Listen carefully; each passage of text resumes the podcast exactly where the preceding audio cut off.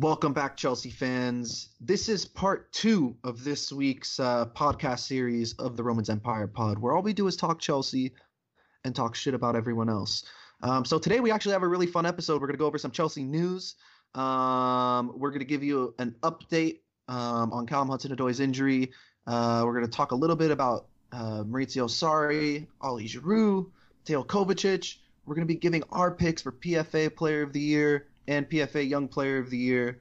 And uh, we're also going to be looking ahead to the Man United match at the weekend. So, tons of fun stuff. Well, Let's get right into it. Sam, you want to kick us off? What enthusiasm, Zach. That was that inspiring. Great? That was great. wow. Okay. Yeah. I got, it's going to be hard to follow. Uh, so, Jace, I don't know, and, and, this is such bad news. I can't, I can't uh, deliver it with like enthusiasm. So no, no, no, no, just uh, really dross. We and, already uh, monotone. We, we, already talked about this in the first half, but uh, Cho confirms he has ruptured his Achilles. So I already said that in the first half, but uh, if there's anything else you guys want to add to that, uh, we'll just go quickly through it. Zach. Yeah, I mean, for those that haven't listened to part one yet, um, the the turnaround for an Achilles rupture, depending on the severity. Um, if it's a partial rupture, it's four to six months recovery. Um, and if it's a, a complete tear, then you're looking somewhere around eight months. And hopefully it's a partial tear. We don't necessarily know that for sure. They don't. They haven't put a timetable on it. All we do know is that today, uh, Tuesday, uh, is the day we're recording. It's also the day that Cho had his uh, Achilles surgery also. So it looks like he's really eager to get back out on the pitch. He's eager to start the rehabilitation process. And just something that I want to mention, you know, and something I want to ask you guys too, because I don't want to keep repeating ourselves, you know, with the Cho news and just reminding how bad it is. Um, which one was actually worse for you guys personally? Because I remember when Kurt Zouma went down, and Sam might remember this. I was absolutely gutted. Like gutted. Zouma was my favorite Chelsea player that year, and he was balling his ass off. And uh, when when he tore his knee up, that was really bad for me. I remember watching that with tears in my eyes. Not much different with Cho. Um, so guys, uh, where does this rank in terms of uh, like injuries for you? For me, like this Cho one is it doesn't even compare. Like for Kurt Zouma, he was kind of like a cult a cult hero in a sense. Yeah. Like it wasn't like everyone was in love with him. You and you know like a, a group were really gutted. Like obviously it was upsetting, but Cho was is the guy. Like he, the the season and the drama attached with him this year, and pretty much us begging him to stay and wanting him to stay and you know not just like the fear of having another amazing player leave uh you know like just to see him get hurt like it, it and you know just to also know how long it's going to be until he comes back, two thirds through uh, next season at least. It, it really that that one was it doesn't even compare. I think I think a difficult part about this is that we've been calling for him to be included in the starting eleven or to be moved into the starting eleven pretty much since the new year, right? And maybe even before that, also even. Now, yeah, watch watch, watch Sarri try to spin this and say, "See, I was right to never play him." No, no, no, no, no. I don't think he will. I don't think he will. That'll be the point. day that he seals his crucifixion his in the middle of Stamford Bridge. exactly. That's a great Easter reference, Andres. Very nice. Um, that, that's so bad. Um, but you know, like for me, I think the I, I think the most painful part about this is I was really looking forward to seeing him get a full season under his belt a full season. I mean, minus you know the few games he might get rotated in and out of the, in and out of the squad, but not being able to see a full body of work until the following season, three years from now, is going to be kind of rough. Yeah, that I I agree. I I'm with Sam here, where I think while Zouma's injury was uglier and, and harder to see and witness, the thing with with Cho's injury is that it goes beyond Chelsea. This kid is supposed to be part of the golden generation for England. And again, it's it's so much harder in terms for and I'm speaking in, in behalf of Chelsea to find good attacking talent. For some reason, we find good center backs. I mean, since yes, Zouma's career took kind of a, a turn after that in terms of his Chelsea progress, but I mean, we've our defense has been overall pretty strong until recently after that Zouma injury. Yeah. Our our attack seems to still be the issue, and and that's the thing that that Cho was bringing in is that clinical finish that you mentioned it that ability to to create something out of nothing that magic touch, and for us to to have a homegrown Chelsea boy potentially repla- replacing or taking on, on Hazard's role would have been fantastic for the fan base, fantastic yeah. for English football. So I think that it's a it's a tougher headline. yeah, it's a tougher headline because again, you've seen the potential of this generation of England talent. Jadon San- Sancho is about to secure himself a huge move this summer. Yeah. Declan Rice is now one of the top DMs in the league. Yeah. Uh, Trent Alexander Arnold, Juan Trent, Yeah, Trent Alexander Arnold and, and Wan Bissaka are the two top right back prospects potentially mm-hmm. worldwide uh, yeah. behind Joshua Kimmich. So like you have this generation and the fact that Cho was on that list just for playing a few games because he has a tiny, tiny uh, set of career numbers in, in first team football, but he had already made an impact to the point where he was on that list. It is very unfortunate that we have to essentially wait a full year to see him reach that full potential and, and confidence in his body again. So it, it is very uh, scary to think about that we, we we're losing our potential solution to the left wing position for so long. Yeah. Um, so let's move on to the the Giroud update uh, on, on, his contract. So Maurizio Sarri stated that the fall, uh, following the, his presser last week, uh, he said that I spoke to the club two days ago and we agreed to exercise the option, so he will remain. Zach, does this mean that he will stay, or like what is what does this mean necessarily? I think the club's hand was kind of forced in a situation because Ollie does have a lot of suitors in Europe. I know mm-hmm. that uh, Nice has been looking at him. Bordeaux's been linked with him as well. You know, mostly French uh, French clubs, but I think it's clear that Giroud still has a lot to offer, and that he still has a few more years of uh, playing at, at a high level. You're saying and, you're saying opt in into to sell him in his la- in that last year. Yes. Yeah. Yes. So okay. I, I I think activating as one year option doesn't necessarily mean he'll stay next okay, season yeah, for yeah, sure. Yeah. But but like you said, I think the more important note here is that it means if teams want him, they're gonna have to pay us, as opposed to him just going off and signing on a free. In terms of that's just business, business, yeah, and that's yeah, that's just like the smart strictly, business thing. strictly sure. business, because I don't think for a second that Chelsea are actually considering bringing him back next year, regardless of you know how much the fans love him and how much he adores the fans. Like that's the weird thing. It's very rare you get a, a, a somebody that comes from, you know, a crosstown rival like Arsenal and becomes so, uh, you know, loved so quickly. Like everybody loves Ali Giroud. I don't think anybody necessarily has a problem with him. And in terms of backup strikers in the Premier League, that's a that's a very viable option, right? And like he he can be a number two on a title contending side. I don't think that's far fetched to say. Let's not forget this guy started as the number nine for the World Cup winning French national team. Never so forget. you know any other argument against that is just ridiculous to me. But yeah, I mean I think it was purely a business move and probably the right move on the club's part. Uh, definitely the right move. You said it. If there's any, even if you don't plan on keeping him, if you have, if there's any way of getting some cash in, you you take it, especially for a, a player over 30 years old the one thing that benefits Giroud about his, you know, age and whatnot is his style of play. He doesn't need to be the most mobile guy to do what he does best. So I think for what Chelsea needs going into next season, it'll be very important to keep him. Again, transfer ban pending and, and all that. He was really good about working in the wingers into the box. So I still would want Giroud on our side, especially when we play those bottom tier Premier League sides that are going to see sit deep with plenty of defenders. Because the only way to get through that line is from quick one-two passing, and Giroud is one of the best players with his back to, towards goal. So I really hope that we really do plan on keeping him for one more year. And you said it, he seems to be kind of a perfect fit to the squad and, and the club. The fans love him.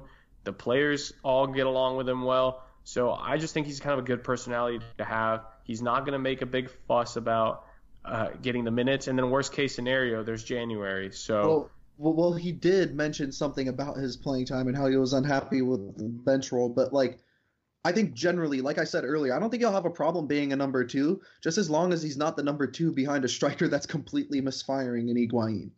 Yeah, and, and again, even even if he starts as a number two, and we're about to get into this next question, if a manager sees that number one's not working, play number two, and and Giroud has been a very good performer when called upon. So yeah, he w- with our current squad, it wouldn't surprise me, and in my opinion, he should already be the number one. So, yeah, I, I think that it, he's comfortable in London. Everything just kind of seems to work out to where it makes sense for him to stay. Going back to that that uh, Sarri quote, I'm going to break it down a little bit more. Um, so he, he started off by saying, I spoke to the club two days ago. So I think we can inf- eh, uh, infer that, you know, they consulted each other in a decision pertaining to the future. Okay? So do, do you think that there was any discussion in that conversation about Sarri's future? Andreas, what do you think? I I don't think that means anything. I think Sarri's future is still very much in a in a very very thin line as to where whether he's here or he's gone next season. Ah, gosh, I mean, do you think this was even brought up in that conversation? In that no, meeting? not at all. I, yeah. I don't think so. I Sarri yeah. is not going to try to be like, oh, am I am I good till next year? He in his mm-hmm. head he deserves to be here, and he's the only man for the job, and he has a job to do right now, and and, and get top four in Europa. So I really don't think Sarri is the kind of guy that's going to be like, oh, so next season, like he's not going to do that. He's still going to be working right on now. the now. Yeah. yeah, and and he's so stubborn that he probably thinks that nobody can do a better job than him with with what's going on in the club and whatnot. So for me, I, am not going to get too deep into that. I really do think that the club is going to see its options because the fan base is not too happy. The results, you, people have been arguing, are we getting any better? And we're right about where we were last season, so we haven't moved up. If we don't get Champions League, you better believe that Sarri's on his way back to Italy. Apparently, Napoli fans pulled out a sign in their last game saying "Bring Sarri back." Some Chelsea if, fans offering to pay for the plane tickets. yeah, I don't know if De Laurentiis would have the balls to bring him back because of the way it all ended. It's a lot of but I mean, yeah. there's plenty there is plenty of Italian sides that are going to want Maurizio Sarri if he becomes available. So and and we've spoken about this. It's it's more about what he hasn't done now to make us feel secure about the future. Mm-hmm. And yes, we're still in the very middle of it all, but I just don't know if he's going to be the guy that can adapt to a very young, error prone potential side that we'll be having next season. So that's my worry. I I really don't think right now anybody knows if Sarri's staying, except for maybe Sarri in his own mind. I think uh, I'm not that sure about the top four at this point either, and I'm sure the club hierarchy feel the same. But let's not forget, like when when Sarri says we spoke, I spoke to the club he's not speaking to all the board members. He's speaking to Marina because let's not forget that Sarri was Marina's hire, not Roman's. And this is the interesting thing about this whole situation in general is that normally Roman would identify who he wants to bring in, and Marina would find a way to make that happen. Whereas here, she seemed to kind of convince him that Sarri is the right guy for the job. And as of now, it doesn't look like he is. Um, you know, for me, I think he has to win Europa League to keep his job. I think making it to the final and losing, especially if it's to Arsenal, is not going to be good enough because Arsenal was just as bad as we were last year. And uh, and and if we do both make the Europa League final, I think it's a really significant. It's really symbolic, actually, of uh, an on-field representation of how far both teams have come. And when you look at the body of work as a whole, Chelsea has tailed off as the season's gone on, and Arsenal have always kind of been steady, right? Like they've been inconsistent, but te- and and teams have asked a lot of questions about them, but they've proven that they could do some things pretty well. Like they have two really really solid strikers that have a great partnership together. I think Lacazette has like like 12 assists on the season as our number nine, which is just kind of ridiculous. And his partnership with Aubameyang, like forget it. If we have to play him in a cup final, I'm going to be so worried. But yeah, I mean, going back to the whole sorry thing, it's something to keep an eye on. I think he has to win Europa League. I think anything less than that um, is means that you know he's going to be out the door, especially with knowing how quick the board's trigger is when firing managers. So let's get into the next topic. The PFA announced their Player of the Year uh, nominations. The nominees are Raheem Sterling, Eden Hazard, Virgil van Dijk, Sergio Aguero, Sadio Mane, and Bernardo Silva. So uh, first, I want to know who your guys' pick uh, for who you I mean who would you guys pick? Remember that uh, the award is chosen by fellow players. So imagine you're uh, a player in the Premier League. Andreas, I'll start off with you. Who do you pick as a PFA Player of the Year? Uh, I think that even players, you'd be surprised how, I guess this is harsh word, but ignorant they can really be. And they're to narrow this list down to just the Liverpool and Man City players to begin with.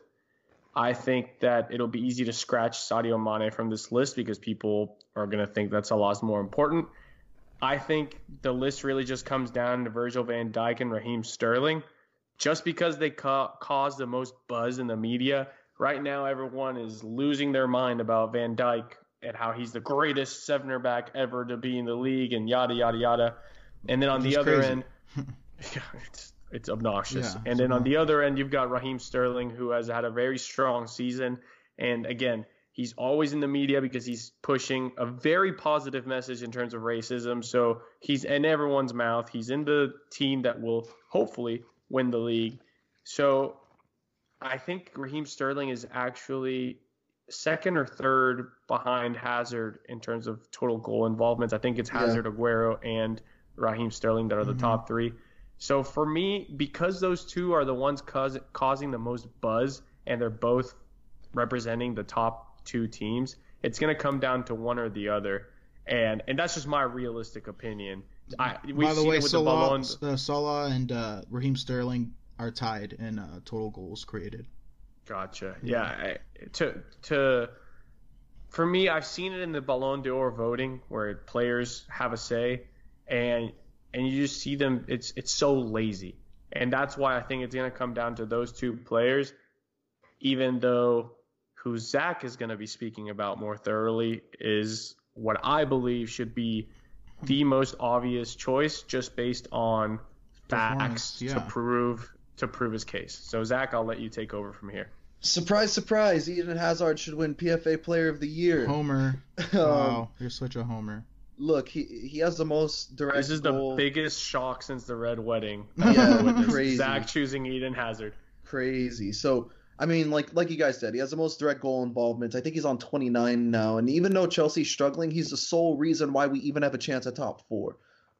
I always make NBA references, and I don't know why. Maybe it's because it's the other league that I'm like, you know, or the other sport that I'm like a loyal follower. Our of, our listeners should start getting into basketball. It's, honestly, it's, I'm telling you right now, you should you have to. Yeah, for sure. and, and like it's it's the same argument with the NBA right now. So like you have Giannis and you have James Harden, who's going to be MVP this season, and like the argument that a lot of the Giannis fans give is, oh well, look who look where his team finished. Look where he got his team. That's how you could tell he's more important. If we did not have Eden Hazard, I implore all of our listeners to go look at the form table in 2019 and look at where our form is this season with Eden Hazard contributing those 29 goals, right? Uh, goals and assists combined. If we did not have him, we would be a bottom half of the table team or maybe fighting like the best of the rest conversation and then like who knows maybe wolves will be able to like get a europa league spot but anyways that's beside the point i chose eden hazard strictly based off of uh, stats. Now, for those of you that aren't necessarily stat obsessed, but if you want a more realistic winner for the PFA Player of the Year, it's probably going to be Raheem Sterling. And uh, you know, he I think he gets it, especially if City win the title. And to be completely honest, guys, if he does win it, w- should we really be mad? Because he's been absolutely special this season. Mm-hmm. And like Liverpool, no Liverpool is mad if they, if he wins it. Liverpool is especially mad. Definitely. And if okay, Sam, did you just see that shit? No, what? Dame just hit a game winner from like the fucking like half court, dude. Wow. I just got like No I just got like five way. texts. Uh, Oh my god. Holy wow. shit. So I'm so happy that you're paying attention while uh, recording, but I'll uh I'll uh I'm gonna I'm gonna I'm gonna make my point because uh I think Bernardo Silva should not be on this list. Am I the only one who thinks that? I mean, like I think Al- Aubameyang. No, no, no, no. dude Pierre Emery I mean Harry Kane I mean these these guys I think are more deserving like I would never you know I, I, wouldn't I wouldn't say publicly that Harry Kane deserves a spot on that because I, I would never admit publicly that there's anyone good on uh, Tottenham but I mean I don't know like why Bernardo Silva they just need another Man City player there or what I, I honestly thought that Mo Salah got snubbed. I think Bernardo Silva has had a fantastic season, but again, yeah. right oh yeah what am I saying Mo Salah too Yeah, I, there's. I'm not sure, man. I I think Bernardo's been fantastic. Don't get me wrong. I would have Bernardo Silva on any team that I build probably for the next three seasons if I could. But yeah, I, I think that was kind of an outside shout. I mean, even even someone like Alisson deserves a shout because we both we all know who Liverpool had as a keeper last season compared to this what I- season. That's what I think of that shout. I'm, so, oh, I'm sorry to cut you off, Andres. I'm just like, with a fart yeah, no, no, because like, because okay, I, no way Alisson deserves a shout in this conversation, and like, yeah come on yeah I, I, I, I, I, have was a- been that was- fighting. That was definitely No, no, fart Sam. worthy. That was fart worthy. I'm just It was fart worthy, but but Sam, I'm not letting you off the hook either. Mm-hmm. Bernardo Silva deserves to be on this list. Okay. Everybody seems to forget that Man City didn't have Kevin De Bruyne for the first half of the season. Who played in De Bruyne's spot and lived up to, if not exceeded, those expectations? Bernardo Silva. Now, if you go pick, if you go to any website and look up his stats and look up his numbers, they're not going to flatter you. They're not going to blow you away. It's nothing it's it's nothing that you don't expect out of somebody that gets consistent playing time on Manchester City. But think about it. Leroy Sané had his breakout season last year. I think it was like 14 goals, 12 assists total. That's like 26 goal involvements.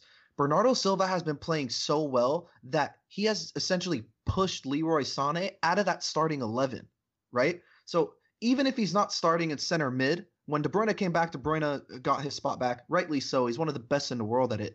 But he shifted Bernardo Silva out to the left. And Bernardo Silva just has this knack of just picking out brilliant passes, and he's almost like and and and people forget that he's also 24 years old. He's super duper young, and he's also nominated for Young Player of the Year. Shocker, but to not include him in this list is just like I I think it's almost criminal. And like if we're gonna go based off of stats, then Virgil Van Dijk shouldn't be on the list either, and Sadio Mane shouldn't be on the list either, right? Because there are guys that put up more numbers than them, but you have to look at their actual performances and what they bring to the team. If Man City did not have Bernardo Silva this season and De Bruyne still got hurt, there's no way they're challenging for this title. Like he is a key reason why they're doing that. I, I guess I can give the car- counter argument that Heung Min Son should be on this list then oh, For because sure. without yeah. That's a good because without Harry Kane, you would expect Tottenham to be nowhere near where they are right now. And Yeah. every time that he gets hurt, Son comes out of nowhere and is a fantastic striker. They're probably going to finish top once three. again. exactly. Yeah. The fact that they lost, I think they they racked up something like a total of 15 points in eight games to start this season, this year, like 2019, and Son has been able to do this without Harry Kane. Like, I mean, similar argument. I just think, I just think that the the other players. It's kind of like what the Premier League table looks like right now. You have a couple of top contenders, and then there's a huge gap for the rest. So it, it is an outside shout. I, I could totally see Bernardo Silva winning something along the lines of player of the year or players player of the year for Man City. Don't get me wrong. I, I do understand his impact, but for it to be for him to be the player of the year, I, I think he's not quite there. I think, yeah, I think, I, I still think it's a joke, Zach. Um, and For- also- for- and to be fair, I wasn't listening to your rebuttal because I was watching the replay of that Damian Lillard game winner. Wow, that was crazy. yeah, uh, high school. Um, but okay, okay, like I, I do want to say one more thing before we Okay. move on. Okay, Sam, you're still wrong. Bernardo Silva deserves to be there. okay. But I, I want to talk about Sadio Mane, and I just want to display my happiness or pleasure of not seeing Mo Salah on this list instead of him, because I think when you look at That's- Liverpool's yeah. season as a whole, Mo Salah went through a, what what was that a nine game goal drought, Mhm. and who was the one to pick up the pieces and keep that little run of form going as a team? Sadio Mane. I think and- and you also if you take Champions League into consideration, it's without a Oh, question. he's a, Sadio Mane's a Mane. li- listen. Mane's a big game player, and I Oh, will yeah. be I will be shocked to be completely honest. I would actually tip him to leave Liverpool for a bigger club before uh before Mo Salah, because Oh, I agree. I agree. Uh, He, I mean, he's linked with Real Madrid right now. Yeah yeah I mean and, and, he's younger than Salah, and I think Sadio Mane is actually a bit more consistent. You know, he, he's he's essentially a center forward playing out on the right wing. uh, or the or the left wing, whatever side he's deployed on, you know, depending on the opponent, whatever. But I just think that he's been absolutely brilliant this season, and like he's that one player on Liverpool's team that I just find it completely impossible to hate because he's just so fun to watch. All right, whatever. I mean, he he's also nominated for PFA uh, Young Player of the Year. That Who? that uh, Raheem Sterling. I don't know. I'm talking I mean, about I mean, I'm, I'm sorry. I meant to say I meant to say Bernardo Silva. I don't know why I said Raheem Sterling, but Yeah. yeah, I know. Again, I, I I'm sorry. I was watching the replay of the of the um, Damian Lillard shot. I wasn't listening. I'm just kidding. Uh, but uh, let's get into the PFA Young Player of the Year. So I'll read through the nominees real quick. Raheem Sterling, uh, Bernardo Silva, Declan Rice, Trent Alexander Arnold, and David Brooks. So um, who you guys got? Zach, I'll start with you. Um, I don't think it's fair that Raheem Sterling is on the list. Um, Why you're not giving like- it to Bar- Bernardo Silva or what? Come on. No, no. Back listen, listen, listen. Uh, both of them, actually. I mean, if if if you want, if you want me to be completely honest, because David Brooks. they've both played so, or at least Raheem Sterling has played a ridiculous amount of games in the Premier League already at 24. Like it seems like the guy's been around the league for five or six years now. Um, Bernardo Silva looks like he's 32, so it's kind of a shocker that he's on this list. Um, but I think the obvious choice here it, it has to be Declan Rice for me. Um, you know, he's been he's been really good all season, and apparently Chelsea had the opportunity to keep him, and we let him go. Um, not sure why.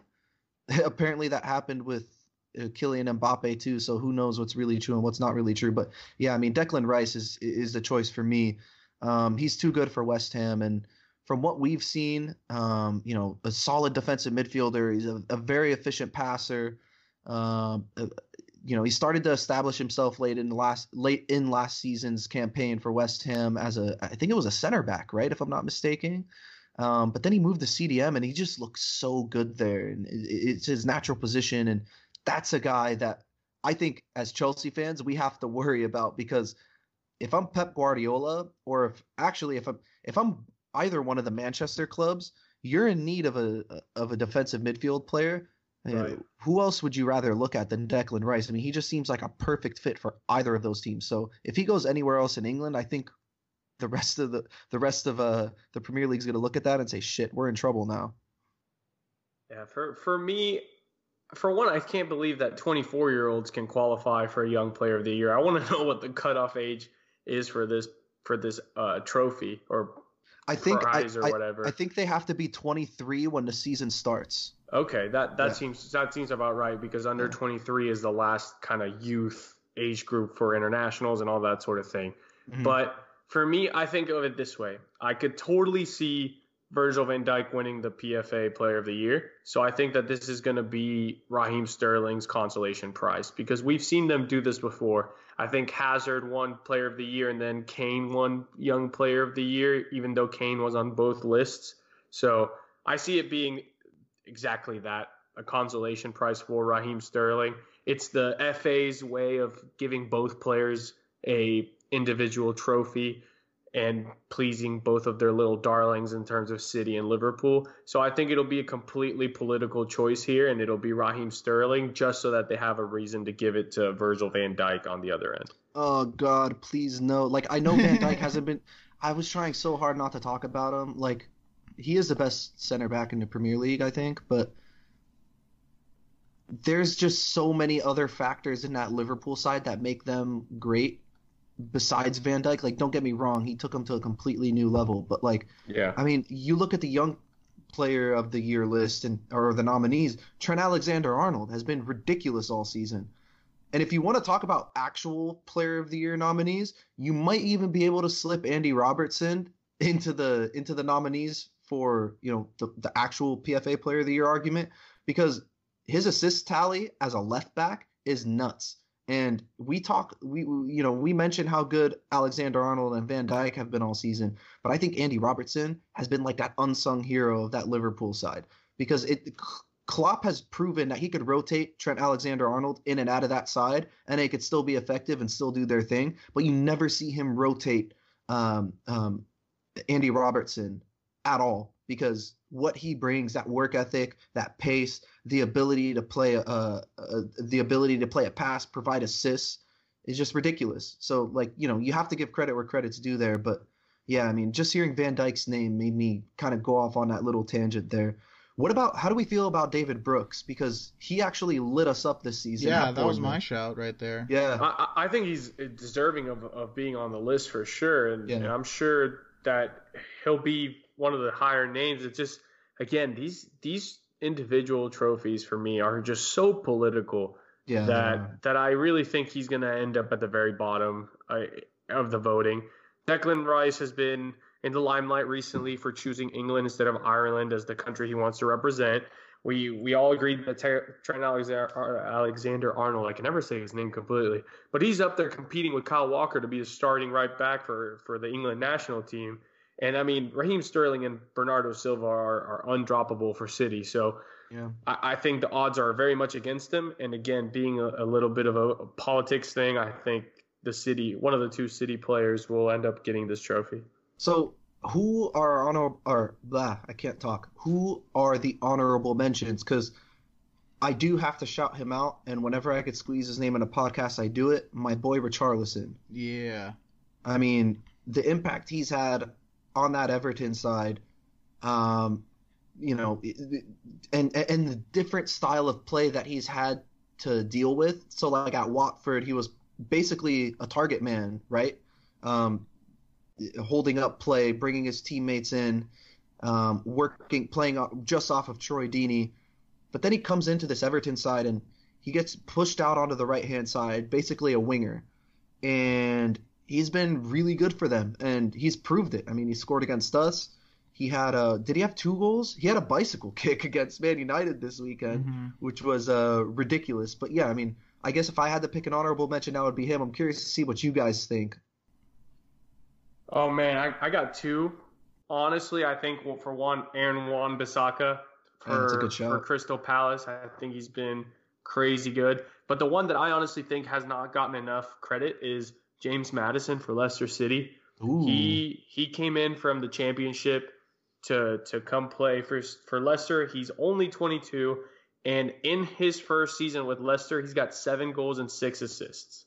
So, I think that is a fantastic output for a young number 10, especially for, you know, the teams the team that he's playing with. I think that he's such a big prospect, and if he gets the right manager to kind of coach him on decision making, he's going to be a, a, name that the top teams are going to be looking at in the next two seasons. So I mean, I, think, I mean, you mentioned oh. seven goals, six assists, and he actually had a long injury layoff too. So like you take that into account, he's at a ridiculous. He has to be at least like a 40, 45 million pound player right now, even at his age. So I'm sorry to cut you off. Yeah, no, I, I was just gonna go to another Leicester player, uh, player uh, Ben Chilwell. I think, I think he's he's been really good. Like, does he qualify? I mean, he's. He, I think so. He's 22 years old. Wow. So yeah, he's young. young. Yeah, I mean, he's. I think that on that right side, um, I mean Leicester, like like he, he he's been he's um, uh, like they've been really bad. So, um, you know, like uh, defensively, I'm saying but he's been he's been really great for them. uh, on the left side, and I think I mean obviously his name is really awesome, Chilwell. Like he's just a chill dude. yeah, but he's a chill dude. I've seen I've only seen a couple Leicester games, and he stood out to me every Mhm. single time. So He was wanna give Andres' shout for uh for our left back target. yeah, Yep. yeah, in the yeah. That's right. That's right. Yeah, so uh, you don't have to convince him. and actually, you don't you don't have to convince me either. I think I think he's a brilliant player. He's he's really really good. Sick. But we were talking about it earlier in the group chat. I think I think Chelsea needs to pursue Lucas Digne. But that's that, that's a uh, that's an argument for another day. Andres, I'm giving you credit for that shout, by the way. Don't Yeah, think I'm taking great credit memory. for it. Great Yeah. memory. Um, Um, so let, let, let's let's get into part two, um, the Man United preview. So again, uh, I think I think I'm, I can't remember if you said this in the first part or in the second part, but Man United uh, also plays tomorrow, the Wednesday, um, against Man City. So they're having uh, what what is it? F- four days of rest or three days of rest. Um, so th- that that right there is is is huge for us. Um, but I mean, they'll surely they'll be licking their wounds after playing a Man City team that's just on on a, on a mission to win the league right now. Uh, they're sitting right now in the si- uh, Man United is sitting sixth on the table with 64 points. Right now, they've had five consecutive away defeats. Um, they've scored three goals in their last five matches. Uh, two of them were PKs from Pogba in that that wonderfully unlucky game. Um, so right now they're the second worst defense in the top 10 behind Watford, conceding 48 goals so far this season. And they've lost six of the last eight games they've played. So again, all of if, if I can summarize all of these stats I just read to you into one word is that they're not trending. Uh, that's actually that's that I tried to do it in one word, but that was more like two words. too. Um, so, and, and, uh, something else, we haven't won at Old Trafford since the 2012-13 season. Uh, remember that Juan Mata winner in the 87th minute. Um, now he'll be on the other side, uh, back back under Rafa. That was a great great time. Um, Oh, the good God! I it, it, what was Sa- is Sarri more disliked than Rafa? no way, I don't think so. I don't I don't think so If- either. It's a, it's, a, it's a different relationship. It's yeah, I think it's totally different, but I mean he is he is a close second. yeah, he is. So I mean, so sorry, go ahead. No, no, no. I, yeah. Go ahead. I mean, I mean, I, I, I was just already. I was getting a little hot to trot. I wanted to jump into Please. what we need to do to win already. okay, yeah. Um, I, I think it's simple. We got to neutralize uh, Paul Pogba. He hasn't been in the best form as of late. I know there's transfer rumors. I know that United has been in terrible form. He doesn't necessarily have uh, midfield a consistent midfield partner. He doesn't have anybody that he could rely on um, that plays next to him in the same area of the pitch. Um, and he also has misfiring strikers. So like I know Martial's coming back from injury. I know Rashford has been out of form. Rashford just doesn't look right at the moment. I think he's I don't think he's 100%. Um, and Lukaku has not been known to be a big game player whatsoever. So, um, but yeah, I mean, going back to Pogba, everything goes through him. And if we can stay tight on him and mark him similarly to the way teams mark Jorginho out of matches, I think we'll actually be in for a shout. Um, you know, like I said, his form's not that great.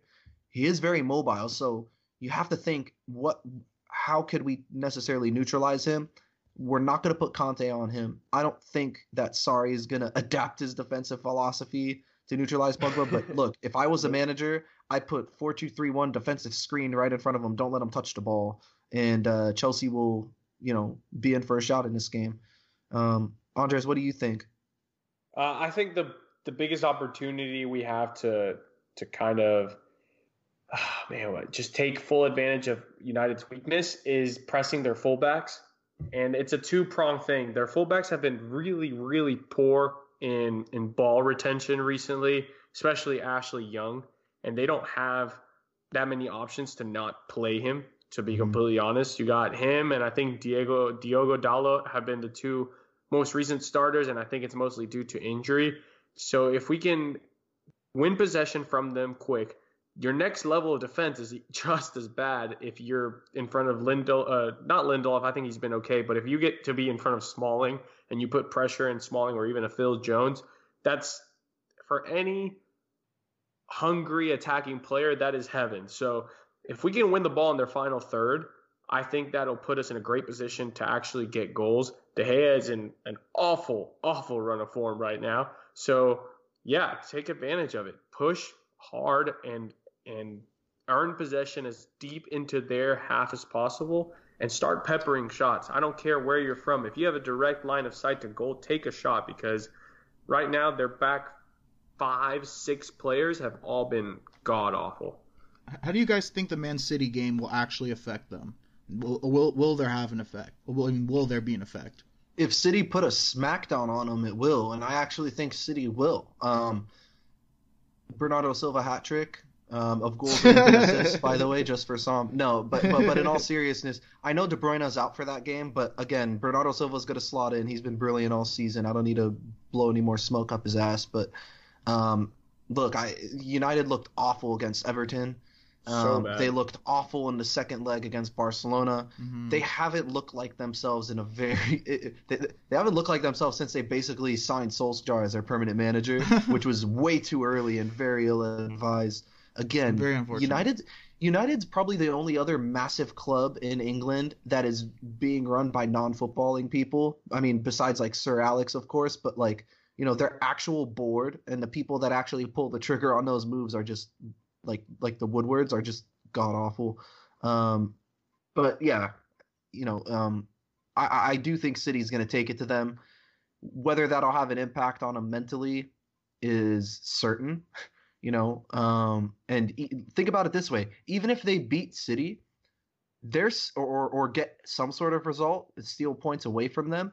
That means that their direct rivals in Liverpool are going to have a, a, a clear cut shot at the title. Like basically, they just have to win out and they'll be fine. So they're in a shit hmm. situation either way. And like looking at it's it, lose lose. Exactly. And like the nice thing is, like you asking me that question as a neutral, basically in that situation, I actually want City to win because I want them to win the title over Liverpool. But like as a semi-neutral in that situation, like that's just you look at United and that might be the only team in England right now that's just in a shittier position um, than us in terms of where they should be and where they actually are. No, for sure. I, I think United isn't going to get any points out of City tomorrow. Yeah. I think tomorrow gives City a chance to put the pressure back on Liverpool's side because Liverpool has got to act first so much recently and get, getting the results. I feel like they've had the driver's seat, even though they have a game more than City. So tomorrow it kind of balances the scales again. And Pep just got eliminated from the Champions League. These guys are going to be just ready to take them on. They barely could scrape by Tottenham over the in this past week, I guess. So yeah, I, I see City coming out and coming out hot. I thought KDB didn't look like himself the last couple weeks, so it might be a blessing in disguise for them anyway. But yeah, playing a hard derby midweek to then play Chelsea this weekend, which is also a must win. And if and I've been talking about how the fact that we don't control our own destiny, United's even further down the order, so they really need the help. So they're going to be very open to to counterattacks, very open to to putting pushing too many men forward, even more so than Chelsea could be. So if the city if the city match isn't the the last bit of straw that broke the camel's back, I think Sunday will be after Chelsea play them. Okay, and then oh, I, I, was that a was that a racist joke, Andres? Which one? Because I'm Arab. Oh, you had to you had to bring up a camel, huh? That's hey, not racist. Americans created Arab. that saying. You were asking me to be more American earlier in this podcast. And that fair is play. That's Americans true. saying is that's fair. That's fair. That's hey, fair. That's wow, fair. great rebuttal. Yeah. I'll um, take that. one one more thing I wanted to say yeah. is I'm not. I'm a, there's a few things in football that I have like a very set like this is the way it should be done, and that's it. For me, goalkeepers should never take a penalty kick because muscle memory is always telling them to kick the ball high and far. And then the other, never sign a caretaking manager after a on, after being on a hot streak of form. Two you are not you are not thinking rationally. You are thinking with your heart, not your brain and now they're done with their honeymoon phase and they haven't won a game and they, I think they're like they've lost six out of the last eight or, or something like that if not worse now with actually no it is six out of the last eight after Everton. So yeah pulled the trigger way too quick. United could have set themselves up to get Mauricio Pochettino, who, in my opinion, is a top three manager in the world this summer, and now they've just kind of put themselves in just as shitty of a position as they were when Mourinho lost his job. I wonder how went, I wonder how many times it's actually worked out where like the caretaker became the long term guy. I mean, just ask Chelsea. We signed Roberto Di Matteo, and he was fired by December. yeah, uh, I mean, it, but it did work out. The We got I think. I think Zidane is the closest thing to it, and I mean he sure. earned he he was given a, a godly squad. So yeah, I just think it's funny. Like Andres, you you said like they he was a, Poch is a top three manager in world football. Listen, Chelsea fans, like we kind of have to accept that fact. Um, and they could have had him right, but instead they decided to sign a guy that previously rele- relegated Cardiff uh, and, and uh, where, where, was he coaching after that? Malmo. He was at in, in somewhere in his home country. I'm oh yeah, sure. yeah, yeah, yeah. Not Malmo. Sorry, but yeah, that just kind of tells you everything you need to know. Um, his, his career win percentage or like win percentage is something like fifty one percent as a manager. Oh God, that's brilliant. I think there's two. That, I think there's brilliant for us. I think there's two main questions going into this match. Obviously, I mean, let's say uh, it's not confirmed whether Kanté will be playing or not. If he's if he doesn't, who will slot into that position, and then also who do you start at striker? Given you know Higuain had that amazing start and his reaction to it. How does Sarri handle that? Zach, you want to go first? Ali Giroud is my choice. Uh, my first choice like if I had to pick a striker to start the rest of the season, it would be Giroud. But I actually think Higuain kind of makes sense in this match.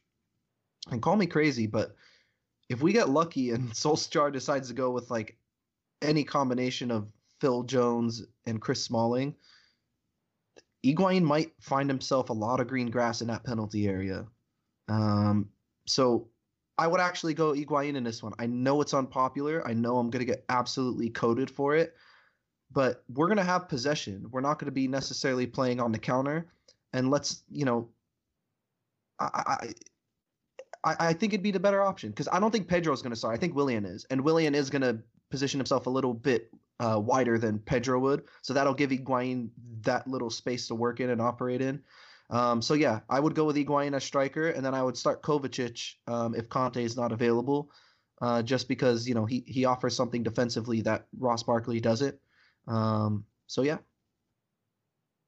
Man, I I was gonna go Giroud just outright. I I think consistently he's played better, and if one thing that is certain that the city, the city, the United center backs are going to be is physical, and they're not the best technically gifted players. Like Smalling is just a big brute. So I don't know how Higuain will will react to that.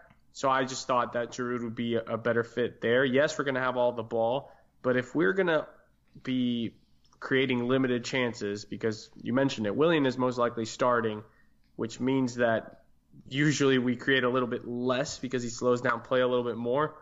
I would rather have Giroud there linking up with Hazard and potentially getting one of those one twos to break past the back four and giving Hazard a, a decent opportunity than than Higuain trying to to either do it all himself or do a dummy inside of the six yard box and not take a shot. So for me, it's Giroud this time around. Dude, this oh. episode this episode has been the fuck what Zach says episode. I've been agreeing with everything that Andres has been saying and disagreeing with almost everything Zach's been saying. I see how it is, guys. Yeah, hey, it just happens that way. I don't know. I think the the the, the bright ones tend to agree with each other more often, and you know the other ones. Well, the Go bright ahead, ones. Yeah. The, the bright ones actually, you know, it does include myself, but I am bright, so the bright ones actually forgot to give uh, their predictions for the game itself. Oh, damn, got us. I'm, Go ahead. I, I, I mean, I, I, guess I'll kick it off, um, and you yeah, guys could on, disagree with me afterwards. Yeah. Um, I'm gonna go one 0 Chelsea, and Eden Hazard's gonna score in his last appearance at Old Trafford. Oh. In a Chelsea kit, at least. I disagree just uh, that's just my take. I disagree with what you say. I'm not even gonna make a prediction. I, I don't want to make a prediction anymore. I, I I, I will not. I, I honestly don't want to have any expectation going into it because every gimme that it, it, it, it seemingly is that is like given to us is not a gimme anymore. And this is this is a far from a gimme game. You know, I mean, Man United is still a very talented team. They're far more talented than Burnley is, and mm-hmm. uh, so I'm not going to give. I, I, I refuse to give any more predictions the rest of the season. I'm sorry, guys. I hope I hope you guys are okay with that. I really want to jump on that with you too, man. I feel like the can we just we, we can just disagree with games, Zach. Yeah, we can just disagree with Zach, and that works. No, I, I think I'm with Zach here. I think we'll we'll skate by. And I'll I'll finish okay. this episode by agreeing with Zach. Never, I, I, never will. Sorry. Thank you, Andres. I appreciate. You can get that. at least one. That's cool. Yeah, I guess. We'll get the three points. We'll. So a couple episodes back, yeah. I did say I did say that we weren't going to make top five, and I still stand firm by it. So I think we'll get the three points, make it really, really interesting. Wait, you, you mean? But you mean top four? We'll, yeah, yeah. Oh yeah, you said top five. Sorry. I no, think no, no, I think Man United is. United's getting sixth. Yeah. I, okay. And that was part of my prediction. I, I just think we're going to make it real interesting until the very, very, very end. And I hope Chelsea proves me wrong, just like they've proven me wrong in most of my predictions so far. So, hey, maybe a little reverse psychology both, will come to yeah, our advantage. both your both of your good and bad predictions. That, yeah, exactly. I mean, that does kind of wrap up this uh, part two of this week's podcast series of the Romans Empire podcast. Um, and I'm really surprised that we haven't had any Game of Thrones references through both parts. So that's something that uh, we should definitely include next week. Maybe I don't we'll wanna, include it wanna, in the titles. Uh, but it's like some people are a couple days behind. I don't like I don't like spoiling anything. Yeah, but, that's true. But also, if fuck the guys who don't watch it like on Sunday also. yeah. So, okay. Whenever true. you see, whenever you like somebody like makes fun of you or gives you a hard time about watching Game of Thrones, oh, I don't get that hype. I don't. Fuck off, please, oh. kindly. Nice take. Because yeah, like seriously, it's the best show in the world. If you guys haven't watched it, you should watch it. Game of Thrones is almost as good as the Romans Empire podcast. Almost. It's almost there. Yeah. It's I would there's say a little bit would, more drama. There's say, a little bit more nudity. But I would like, say if they you have want, more I'm time. Sure, yeah, I'd say they have more they time actually to catch cuss up, more than we do. They do cuss more than we do, but like they also have nudity and like I was gonna say before, if if if that's what our fans want, then Sam, I think it's time that we finally get you in front of a green screen. Hey, again, this wouldn't be the first naked. time. This this wouldn't be the first time I made a video like that. yeah. Oh God, see, he didn't even laugh after. It's probably true. Um, so yeah, um, I, this is like I said, it's the end of the episode, so we actually have to sign out, and our listeners actually have to search for Sam's video on Pornhub. Um, so with that being said keep the blue flag flying high, everybody. Make sure you follow us on Twitter at Romans Empire Pod. Our email is romansempirepod at gmail.com. Hit us up. Let us know what you think of the show. Um, shout out to all of our listeners, all the Romans Empire Ultras. You guys are awesome on Twitter this week. Um, we look forward to speaking with you again by the time the Man United match rolls around. So, without further ado, keep the blue flag flying high for the second time.